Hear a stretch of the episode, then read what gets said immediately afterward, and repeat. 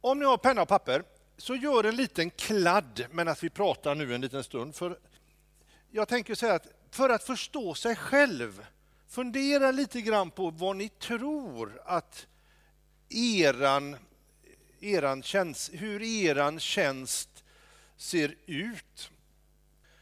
Man kan använda en sån här bild. Det är inte, det är inte så noga. Man, ska inte jämf man kan inte aldrig jämföra med någon annan. Man kan bara jämföra med sig själv. Jag brukar säga så här. Kristus är fullkomlig i alla fem tjänsterna.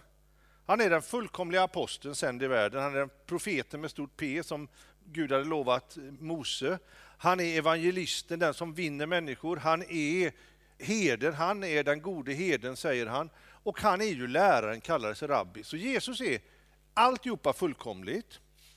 Det innebär att i Kristi efterföljd så tänker jag också att du och jag, vi har alla fem, fastän lite olika starkt. Så ingen av oss kan säga så att jag har ingenting av det här. Det stämmer inte därför att du har Kristus. Sen tror jag, nu blir det lite spekulation, det här är inte, det här är inte en biblisk sanning. Jag tror att detta är medfött. Det innebär inte att det är en naturgåva, utan jag tror att det är medfött. Eh, så det innebär alltså att en som inte är kristen har också de här dragen om man talar i det på ett annat sätt. Det finns i samhället, det finns på en arbetsplats, det finns i en skolklass, det finns i en gemenskap. De här dragen. Men när vi får den heliga Ande och blir en gåva till församlingen, då, då framträder det i ett förhärligat ljus, om man får uttrycka sig så lite grann. Och jag tänker så här att det här får absolut inte bli någonting som låser oss. Därför att det här kan, sättet som vi ser på oss själva och jag tänker också det att Gud talar saker och ting genom åren till oss. Det, vart, vart vårt intresse väcks någonstans. Jag kan ibland tänka så här, vilken är din favoritbibelperson? Jesus undantaget. Det blir ju fel för han är ju allting. Men en som är profet går igång på Elia eller på Jeremia eller något sånt där. Det är alltså automatiskt. Det behöver inte vara självklart. Jag tänker en evangelist kan gå igång på någonting. Alltså det finns drag i bibelpersoner, i, i det som du längtar efter, i det som du trivs i, i det som du liksom förkovrar dig i, som säger lite grann vad du är. Och då måste vi lämna jante lite grann. För man kan inte säga så här, ja, men inte är väl jag apostel eller inte är väl jag eh, profet. Jag är nog något av de mindre. Och då tänker jag så här, vad är det mindre av detta om Kristus är fullheten av alltihopa? Det finns ju inte. Det finns i oss. Och då Antingen är det fruktansvärt viktigt det som ska sägas nu eller också är det helt ointressant. Hur ska man tolka det? Gud kan ju säga bägge delarna, eller hur? Där ja, wow! Jag tror också att det är så här, när man läser Allan Hörs och andra som har försökt förstå sig på detta, att vi har basgåvor i vårt liv som, eh, som ligger där som kanske en första gåva. Men sen så, så framträder det fasgåvor eller tjänster. Ganska många av våra ungdomar åker ut med UMU eller eh, Surfing with Nations eller eh, missionsresor när de går ur gymnasiet. De fungerar som evangelister under en period. Det innebär inte att alla är evangelister. Men just när de är i det så fungerar det. Och hade man gjort en fundering på sig själv, hur ser mitt liv, vad är, det, vad är jag? Så kan man se att då hade alla trott att de var missionärer eller evangelister. Eh, men tittar man 20 år senare så är det kanske två av tio som har kvar den som sin liksom basgåva. Så det kan förändras. En brist, eh, om man nu tänker om, ni, om jag hade apostel profet, eh, lärare som starka gåvor så kan jag säga så här, om jag försöker förklara mig själv, att hemma i Lysekil, där jag är kyrkoherde, där fungerar jag mycket starkt, starkare i den apostoliska gåvan än i den profetiska, eller tjänsten. Det finns andra med stark profetisk tjänst som, som fungerar hemma. I New Wine, i ledarskapet i New Wine, så skulle alla säga att ja, du är framförallt profet. Det är det som är din upp, ditt uppdrag där. Det innebär ju att de här styrkorna som jag har, det växlar lite grann beroende på vilket sammanhang och vad som finns runt omkring mig. Jag tänker att det finns en flexibilitet där vi kompletterar varandra lite grann. Och det kan vara bra att ta det med en liten klackspark så, så att, det kan, så att man inte fastnar i mönster.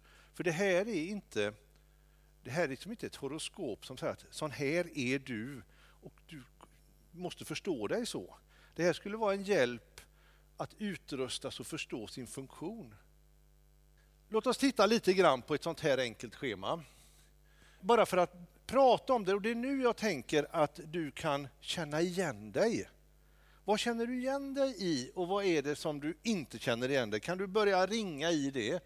Om vi tittar på tjänstegåvan apostel, riktningen är fram. Eh, det är växt. Eh, eh, men i det finns också strategi, i det finns också att bevara kulturen, alltså att vara en ambassadör för, för Guds rike. Men prioriteringen är tillväxt och expansion. Frestelsen för en apostel det är att bygga imperium. Alltså att det, att det blir, dels att det blir mitt och att det inte blir på Guds sätt och att det blir på bekostnad av andra. Och partnern, man behöver profeten som kan både korrigera men framförallt tala om vart man är på väg. Och så kan då aposteln ge energin med Guds hjälp att föra folket in i det som Gud har bestämt. Profetens riktning är upp har vi ju sagt. Prioriteringen är Gud själv. Den profetiska tjänsten är ju noggrann med vad Gud säger. Lyssna på Gud och inte på människor. Eh, frestelsen för en profet är att man blir lite andligt isolerad och att man blir obekväm. Att säga sanningen i ett sammanhang när alla är överens om att eh, nu gör vi så här så tror inte jag att Gud säger så känner man sig ganska udda. Man kan känna sig udda på en arbetsplats, man kan känna sig udda i nu samtiden, men man kan känna sig udda i en församling också. Ni vet den här berättelsen när eh, Juda och Israels kung skulle ut i krig och det stod 400 profeter och sa yes, yes, yes, gå till krig. Finns det ingen Herrens profet? Jo, det finns en som heter Mika, men han profeterar aldrig någonting gott. Ja, men så ska du inte säga, säger eh, Juda kung. Ta fram honom och så kommer Mika och så säger man till Mika, nu har alla sagt att det finns framgång. Så se till nu och inte stör denna enighet och entusiasm som finns. Och så säger Mika, ja det kommer gå dig väl, du kommer vinna. Och då säger kungen, har jag inte sagt att jag måste ta ed av dig för att du ska säga sanningen? Och då säger han vad han såg. Jag såg Israels ben liggande på kullarna och skinger, armén skingrad. Och så säger ungefär kungen, säger, vad var det jag sa? Han profeterar aldrig någonting gott. Det var en väldigt otacksam uppgift. va? Emot alla andra, men bara det som Gud sa. Det kan bli andlig isolering av det. Partnern till profeten skulle jag vilja säga är herden. Därför att profeten i sin personlighet kan vara lite omogen, udda, känna sig... Här kunde man prata mycket om, det här är jätteintressant för er som är lagda åt det här hållet, för att förstå sig själv. Man är lite i otakt med alla andra. Man är i otakt med tiden, man är i otakt med församlingen, man är lite svartvit, man är lite fyrkantig. Det, det, det är lite besvärligt. Det finns skäl till detta, men det är inget positivt att det är så. Det är inte meningen att, det, att man ska uppleva sig sån, men, man, men det finns mänskliga brister i det. Det man behöver är en herde som är en socializer, alltså någon som är det mänsklig. Det var någon som berättade för mig, jag kommer inte ihåg vem det var nu, men det var någon inom New Wine. De skickade en engelsk präst som var skörstark i den profetiska tjänsten till Sverige till en, för att ha någon eh, helg eller så. Men de skickade honom inte ensam, utan de skickade en herde med honom som kunde förklara och, och hjälpa honom så att han kom till rätta, för han var lite asocial.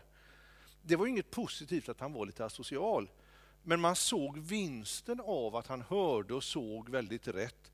Men man behövde ha någon med sig som kunde göra, ta hand om, inte först, för, först och främst de andra, utan av honom. När han helst ville dra sig undan så fick man med honom in i den sociala gemenskapen. Evangelistens uppgift, eh, riktning är ut. Prioriteringen är förlorade människor, alltid. Det är ju jätteviktigt. Eh, frestelsen för evangelisten det är att hoppa över lärjungaträningen, alltså det här med att få växa, ungefär som det här grizzlybjörnen jag pratade om. Alla kampanjer som vi har varit med om genom åren, vi som varit med i många år, vi har ju försökt med uppföljning och inbjudning och man ger kort för att ta kontakt senare.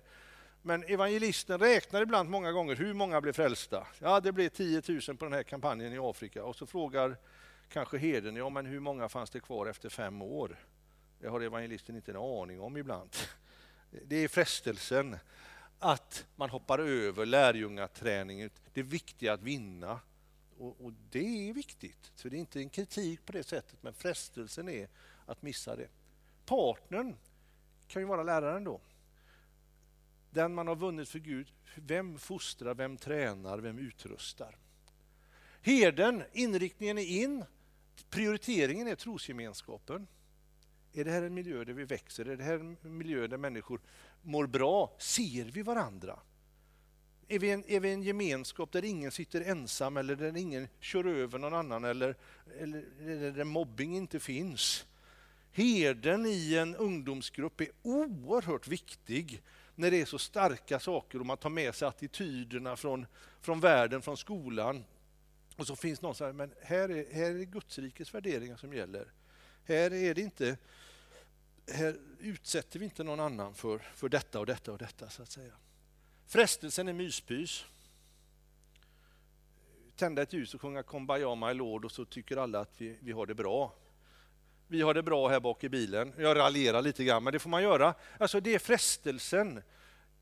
Men det, viktigt, det viktiga är att alla är med. Alla ska med. Det är den stora gåvan in partnern är ju egentligen evangelisten för att en husgrupp, vi har jobbat med husgrupper hemma i många år och vi har aldrig fått det att fungera så det är jättebra. Därför vi tycker att husgrupperna, de inte, vill inte ta in nya utan de tycker, men vi har varit ihop så många år så att vi, vi sex stycken, vi känner varandra och vi, vi, vi är oss själva nog. Och det är bra, men finns det växt i det då? Kan det vara så att det blir för stark gruppkänsla. Tänk om det finns andra människor som skulle behöva komma in i den gemenskapen och växa. Kanske jag trampar på en um tå för några, men eh, jag kommer inte tillbaka någon mer gång, utan jag har ju varit här nu. Så, att, eh, så Daniel tar hand om detta och, och rättar till det och säger hur det ska vara sen om ni känner er trampade på. Läraren är riktningen ner. Vi förklar, läraren förklarar Gudsrikets principer. Prioritering är förståelse. Frestelsen är teori utan handling, det sa jag ju tidigare. Men partnern är ju egentligen aposteln då. Det här som Gud gör, det som, den riktningen vi har, hur förklarar vi det så att alla, så att alla förstår? Till sist då, innan vi ska vara lite praktiska. Den profetiska tjänsten, jag tycker den är bra att exemplifiera med. Den profetiska tjänsten, och här kan man ta Mose som, som exempel på profeten i Gamla Testamentet, tänker jag. Men den profetiska tjänsten ser hur Guds standard är. Alltså så här vill Gud att det ska vara. Så här skulle församlingen i FS i Helsingborg, om, om, synden försvann, om Guds ande flödade och om var och en liksom trädde in i det som Gud har kallat och tog emot den gåva som Gud hade gett, då hade församlingen sett ut så här. Man, man, man har en bild av hur det ser ut i himlen, om man nu får uttrycka sig så. Sen har man också bilden av hur det ser ut i verkligheten. Och det är ett stort gap däremellan. I det profetiska uppdraget och tänkandet är det att stå i det här gapet, tänker jag. Tala visionen om vad Gud vill och be för svagheten Alltså man blir en medlare mellan mellan visionen och verkligheten, mellan Gud och folket. Man hör från Gud och talar, men man vädjar för folket till Gud. Moses sa till, till, till Gud, vi går inte om inte du går med oss. Han stod där mitt i gapet mellan Guds fullkomlighet och folkets ofullkomlighet och löftet, förbundet som Gud hade talat. När man då står i det gapet som i den profetiska tjänsten så innebär det att det apostoliska ser här en port, en möjlighet att gå in i detta. Att verka i det här. Alltså att göra någonting åt svagheten så att vi tar oss närmare den fullkomlighet som Gud ser. Men framför allt i det att profeten står där, oftast i bön, oftast i sin kammare eller i bönegruppen eller vad det nu är för någonting, eh, så ger det ett handlingsutrymme för aposteln att vinna mark. Och nu pratar jag inte bara om upprätt, utrustande av församling, utan det kan ju vara av ett samhälle. Alltså vad vill Gud med Helsingborg? Hur ska, vi, hur ska Guds rike förvandla Helsingborg? Hur ska vi vara ett ljus? Vad händer när mörkret skingras här? Hur, skulle det, hur ser det ut? Hur ser Guds löften ut för vår stad? Och hur ser problemet ut nu? När, när I bön och i lyssnandet och i brottningen med Guds hjärta och med Guds ord där så kan den apostoliska rörelsen, församlingen, gå in och verka på det området. Är det bröd de behöver? Är det omsorg de behöver? Är det kraft de behöver? Är det vägledning de behöver? Är det tröst de behöver? Det finns en, det finns en rörelse där för, för, eh, för församlingen att gå in i. Skulle ni kunna göra så nu då, att ni funderar själva nu ni får en minut på er, eller två, även ni som är hemma och följer det på nätet. Hur ser eran, hur tänker ni er själva? Och Tänk så här nu då. Ni har allesammans alla delarna. Det handlar inte om hur starka eller svaga ni är i jämförelse med någon annan, utan det handlar om hur eran historia och eran personlighet och vad Gud har talat och gjort med er under livet. I de här. Vad är det ni känner igen er i? Det är inte noga att det blir rätt, utan bara fundera.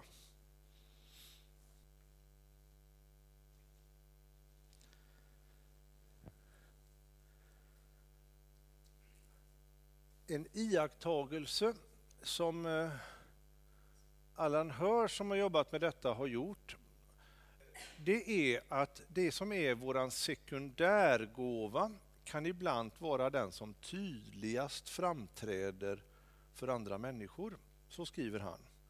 Och jag har funderat mycket på det där när jag hörde det. Stämmer det eller stämmer det inte?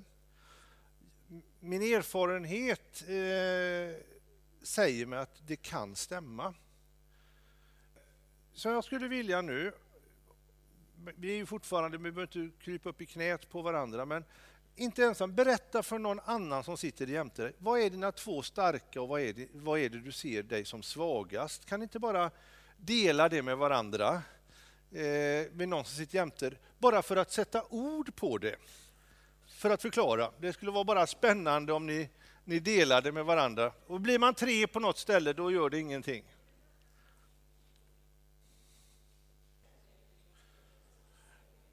Ni får inte så många minuter på er, så bli inte för långrandig, utan det är mer att definiera er, så kan man fortsätta att prata sen om utmaningar och frågor kring det.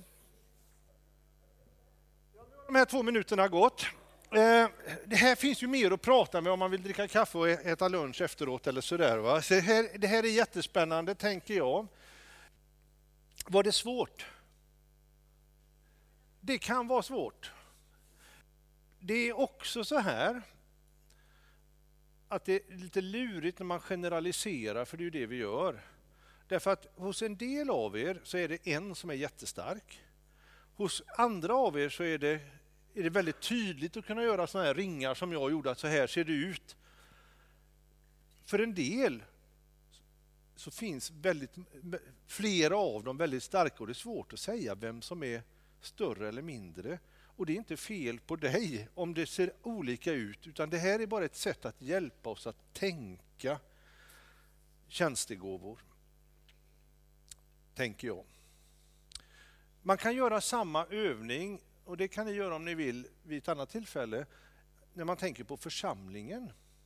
Hur, vad, är vår, eh, vad är vår styrka som församling? För i den femhörning som ni har som bild för den här serien och som finns i Livsmönster, så kan man också se, är vi starka eller svaga på något av de här områdena, då behöver vi ju faktiskt tänka till, för det blir ju lätt att det blir en slagsida eller en ojämnhet i den här eh, shapen, alltså i livsmönstret. Va? Församlingen behöver finnas en balans mellan profetisk, herde, evangelist, lärare och det apostoliska. Det är ju det som är poängen. Inte då att saker och ting behöver tonas ner, utan att andra svagheter behöver växa. Och är man medveten om det, där kan man behöva hjälp av profeterna, då får de då får de be, eller på att säga, profetera över vad svagheten är så att det får växa till. Kan vi få tre frivilliga som blir utsatta för ett experiment? En, två, tre. Kom fram. Ja, jättebra. Är ni vältränade? Kan ni göra sit-ups? Nej, jag skojar. Om ni ställer er mot församlingen. Nu ska vi, vi ska profetera över de här lite grann. Men vi ska göra det på ett sådant sätt, på ett väldigt enkelt sätt. Vi ska fråga Gud om han kan ge oss en bibelperson till, någon, till dem. Alltså den, vi, vi ber en kort bön och så tittar du på en av dem och så den bibelperson som du kommer att tänka på. Då säger någon av er, jag har aldrig hört, jag, jag kan inte det här. Nej. Gör det själv skit i Gud höll jag på att säga. Men, eh, men titta och så tänk på en bibel. Skanna igenom bibeln. Du, ni, du kan ju berättelserna, Söndagsskolberättelserna, och så stannar vi någon person eh, i tanken, den första som du tänker på. Och så fundera lite grann på den och så kan man, ska vi sen dela, så ska vi se, stämmer de här bibelpersonerna med den processen som ni tänker er att ni är när det gäller tjänst? Och samtidigt då får församlingen, får ju vi möjlighet att uppmuntra er genom att tänka på Herodes, Judas och Saul är förbjudna att tänka på. Va? Nej, men ni förstår, alltså, det är en positiv övning och vi tänker någonting positivt. Nu ber vi dig helige Ande, ni kan bara slappna av. Vi ber dig helige Ande om att du får vara med och utrusta din församling, Herre. Tala till dem, Herre, med, med någonting som uppmuntrar dem och som hjälper oss att förstå vad vi är som församling och som enskilda. Profetiska ande ber vi om. Amen. Titta på våra vänner och så tänk på en bibelperson. Säg ingenting.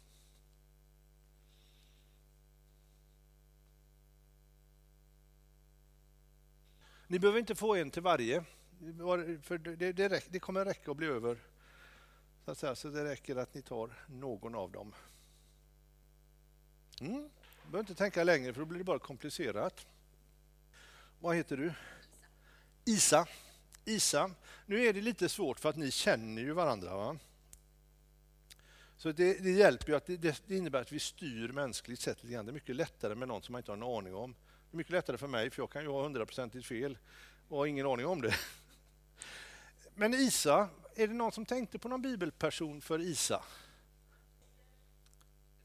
Ester, drottning Ester, för en tid som denna en avgörande person i en utsatt tid.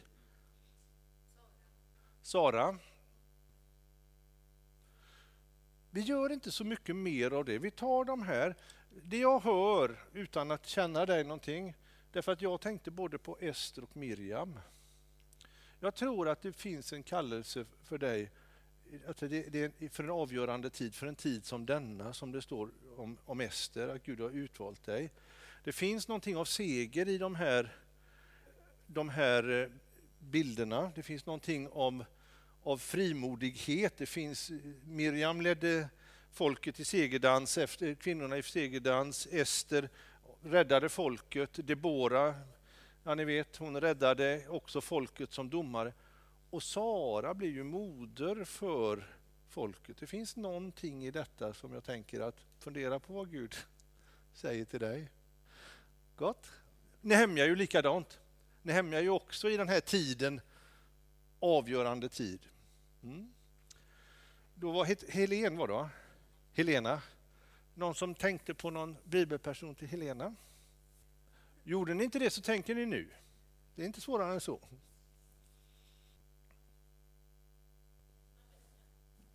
Maria. Marta. Mm. Esra. Hanna i templet. Spännande. Jag säger ingenting, jag delade ut ord med dig förut, här, så jag vill inte, mina tankar liksom är liksom fast i det där som jag, jag tror att det finns. Vad kan man se i det som vi hör här, om vi tänker talare positiv, positiv energi, aktivitet, tjänande. Eh, men det finns också en längtan till en, en, en, en eh, nära gemenskap, en intimitet, bevara i sitt hjärta, föda fram. Tänker på Maria. Esra är ju också någon som bygger templet.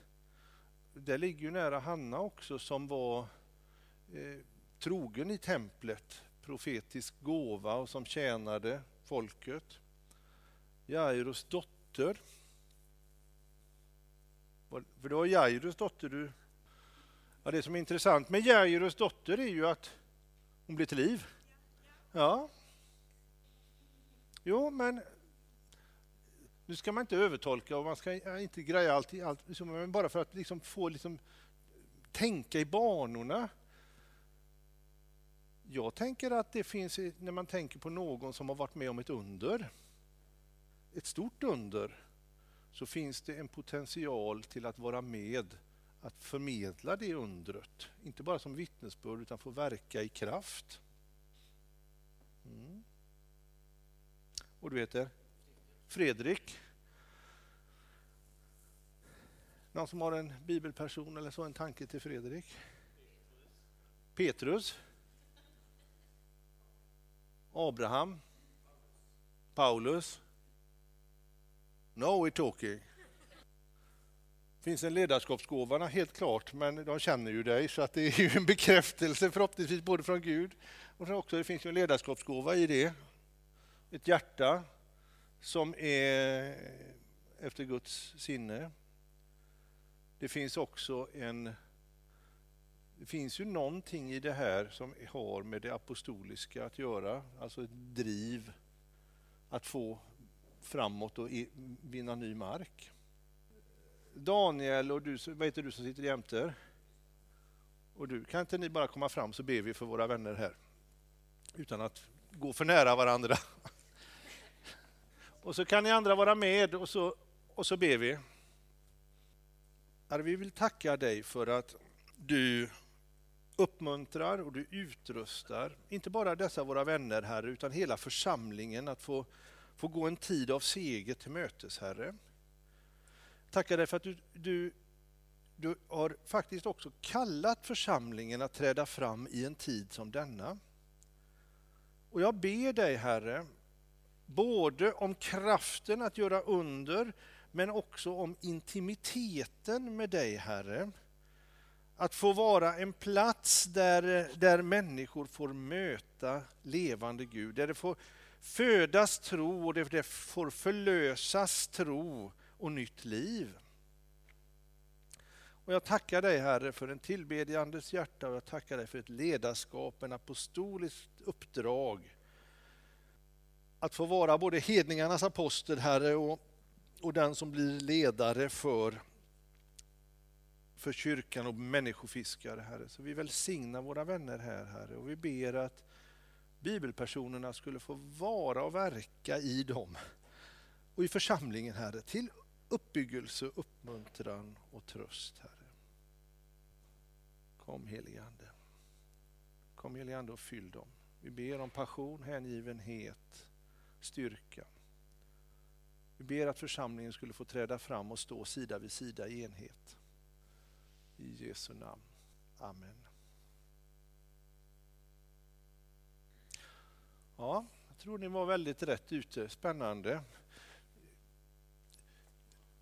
Det är, man prövar och så behåller man det som är gott och så ser man vad som man känner igen.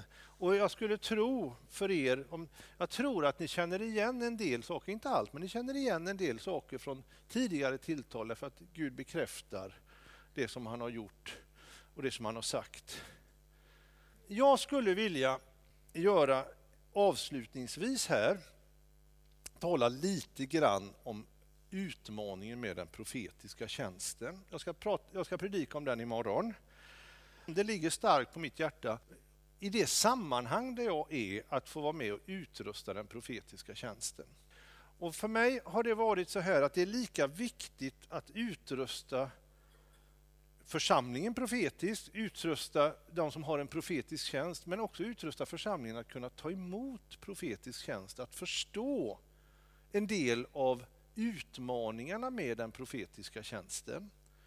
Därför att om man får en större förståelse så hjälper det också oss att hamna mer rätt. Så jag har bara avslutningsvis här innan vi ber så skulle jag vilja ta några saker som, som är en utmaning och som jag inte kommer att ta upp imorgon eh, i predikan eller i undervisningen i kyrkan. Men jag tycker ändå att jag vill ha med mig det. Och jag tror att det är så här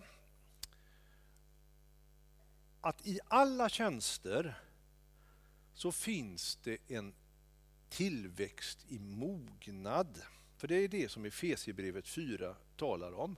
Hur vi får växa till i enhet och så får vi mogna och så kan Kristus träda fram i sin fullhet. Men i det omogna är det väldigt lätt att vi kastar ut barnet med badvattnet. Så att säga. Man kan skaka på huvudet åt en ung evangelist som alltid vill ut och vinna och tycker vi ska ut varenda fredagkväll. De är väl rätt jobbiga egentligen.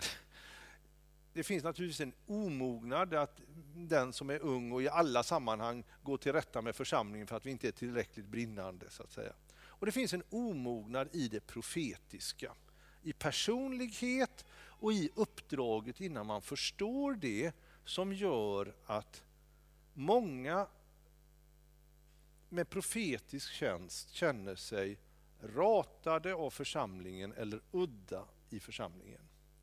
Ganska många av de som känner sig rotlösa och hemlösa och går mellan olika karismatiska event eller vad det nu är för någonting, har en profetisk tjänst men känner sig missförstådda. Och det finns naturligtvis fel och brister i det profetiska som gör att man inte har tagits emot.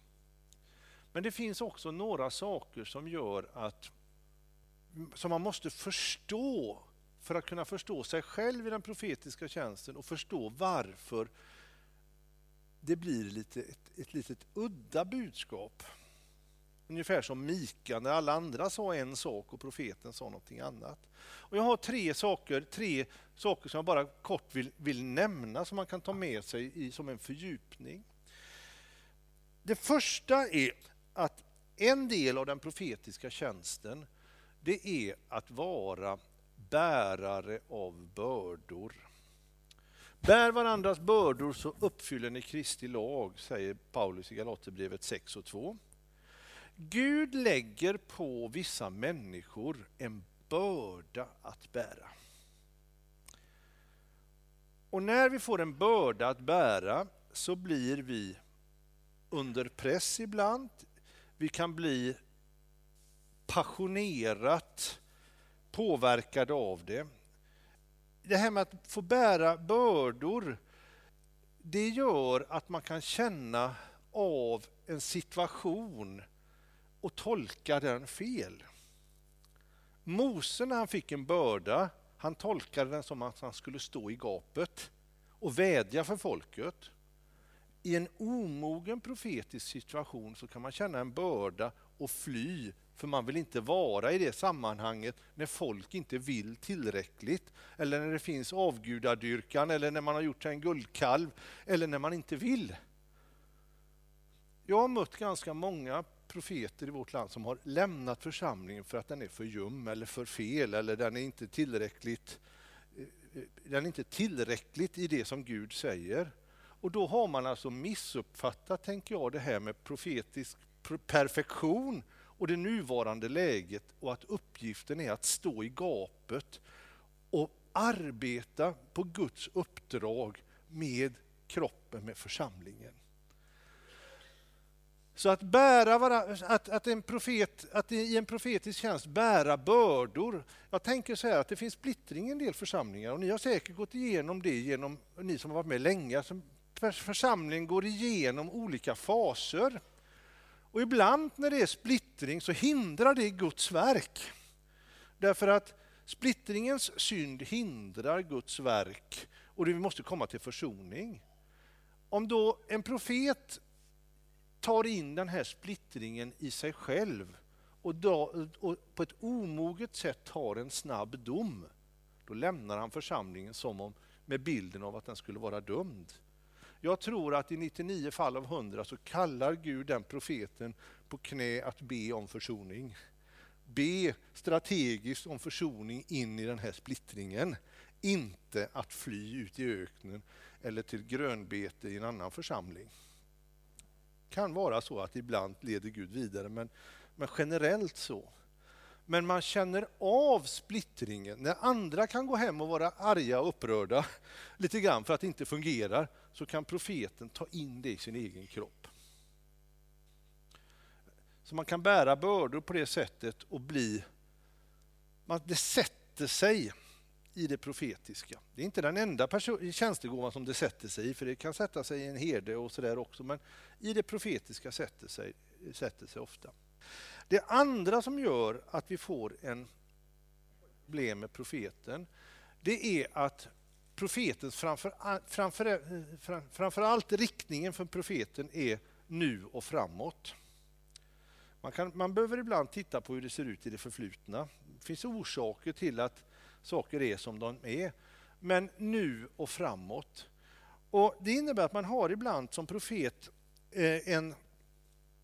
Man är alltid i fel tid jämfört med alla andra.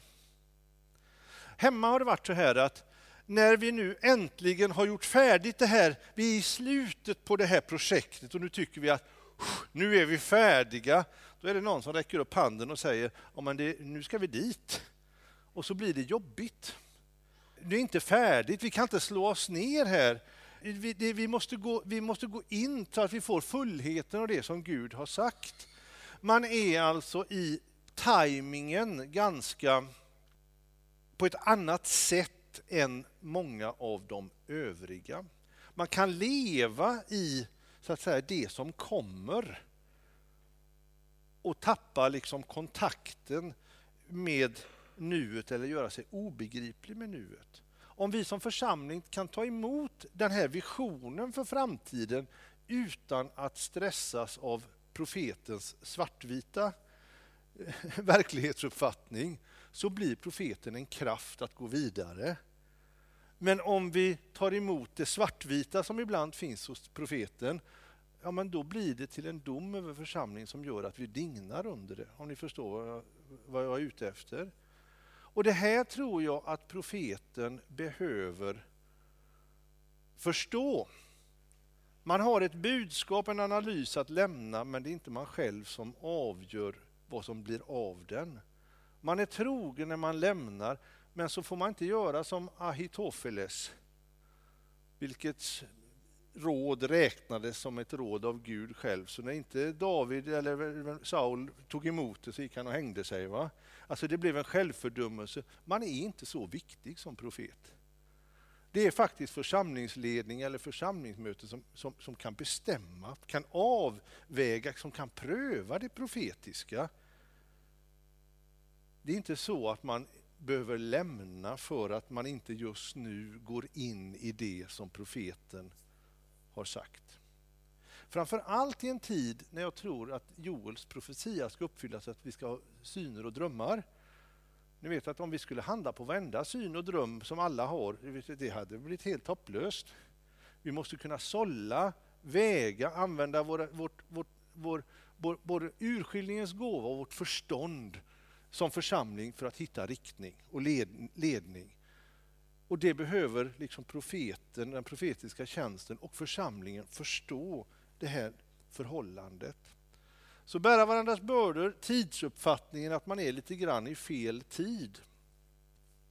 Jag har ett exempel. Jag är helt övertygad om att vi, kom, att vi är en väckelse på väg. Gud har talat om det, Bibelns ord talar om det. Eh, men hemma så har jag talat om det i tio år, varje år strax efter nyår. Nu kommer det. Det har inte hänt än. Eh, jag tror att jag har rätt. Men ni vet, församlingen, om man tror att man ska på varje gång man säger detta ska mobilisera och stå 5 januari, eh, 7 januari efter 13-helgen och vara på, på väg att ta emot detta. Jag kan inte avgöra när jag ser detta om det är nu eller om det är tio år framåt eller om det är i slutet på den yttersta tiden.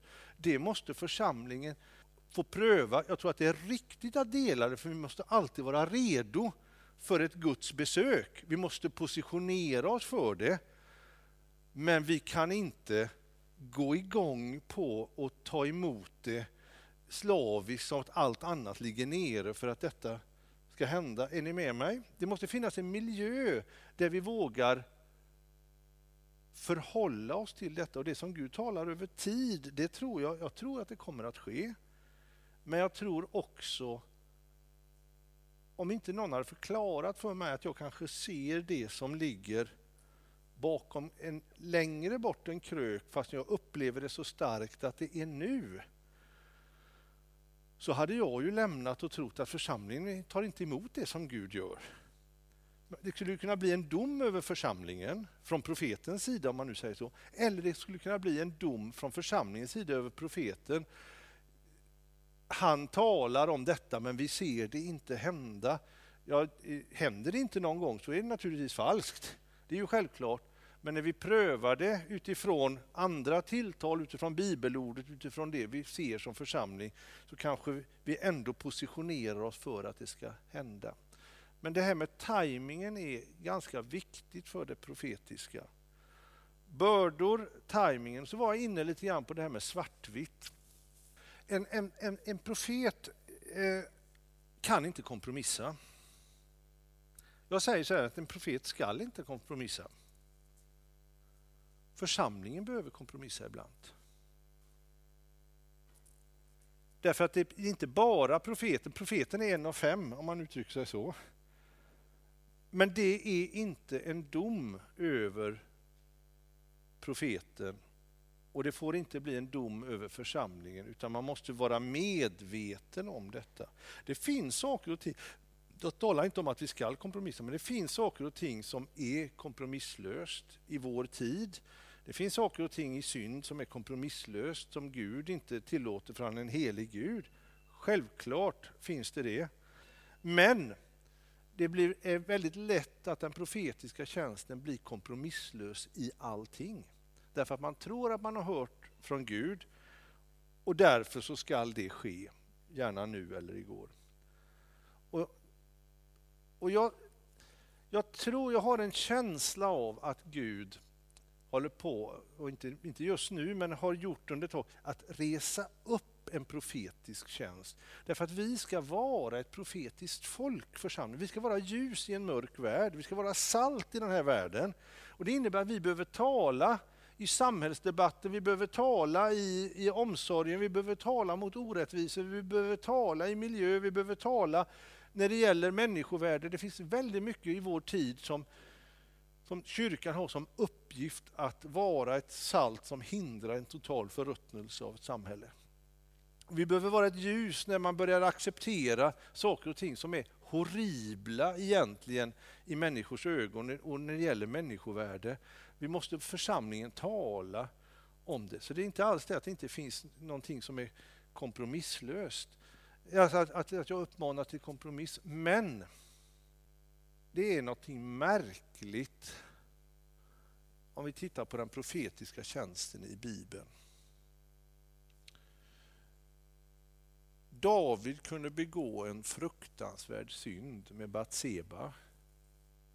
Han fick förlåtelse och upprättelse och hon födde Salomo som blev kung och fick löfte. Natan profeten hade en stark tjänst i den situationen som ledde inte till Davids fördömelse och att David var tvungen att kliva ner utan till Davids omvändelse.